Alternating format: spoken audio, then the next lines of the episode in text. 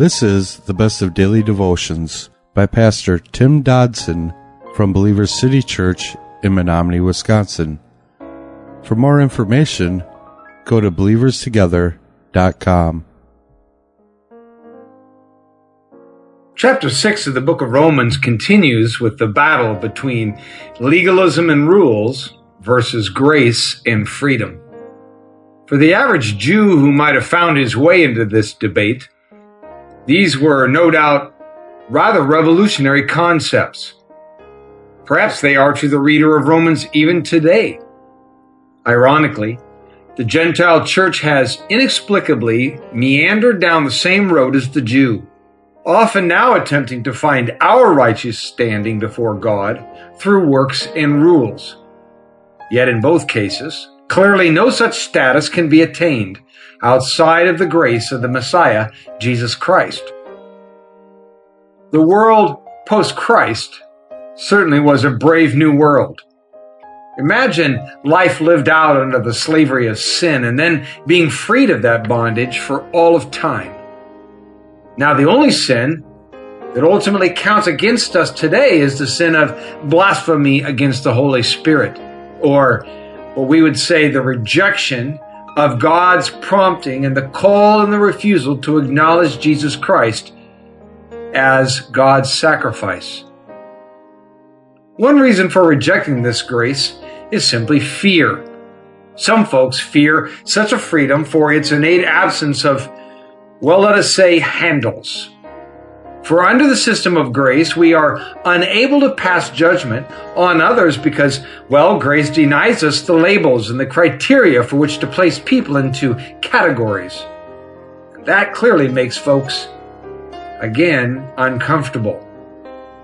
For in our flesh, we seem to need to know where others stand before God and therefore where we fall in comparison. But Scripture denies us these neat and compact status handlers. Other fears are perhaps the grace which allow believers, in many people's minds, to run amok. We think that somehow mankind will abuse this latitude and of grace and live in sin and flesh. Yet such an idea clearly shows a lack of fundamental understanding concerning the metamorphosis of spiritual rebirth. Paul is now going to, in this chapter, address any outside chance that someone might misunderstand this freedom of grace. Beginning in chapter 6, verse 1 today, we read, "What shall we say then?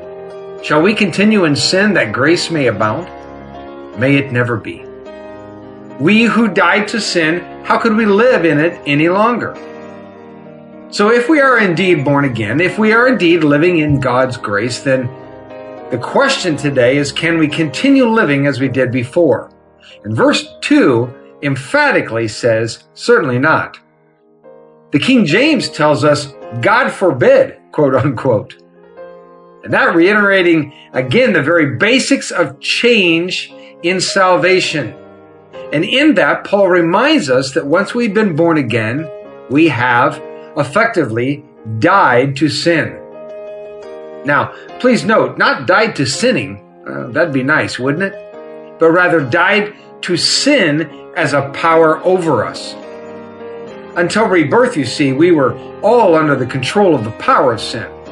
Sin held sway in our life, and we were compelled to sin. But now that we are free, why would we live as we did before? Never. Unless, of course, well, maybe we haven't died. Verse 3 says, "Or don't you know that all of us who were baptized into Christ were baptized into his death?" So Paul here so succinctly clarifies in this issue of baptism, of which we often battle with even today. Such an act of baptism is not in any way for cleansing, as we often think it is, but rather it is a testimony of our death. It is an outward sign of an inward act, an act of shared death, an act of shared burial with Jesus Christ. So like Christ, we are then resurrected anew. That's the act of baptism. And therefore we live now as a different person with freedom and grace. We live now in possession of the power over sin. If truly redeemed, we walk this earth now with a real desire for Christ and His holiness.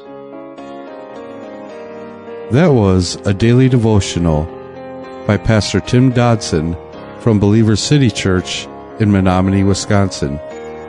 For more information on Pastor Tim Dodson or Believers City Church, visit believerstogether.com.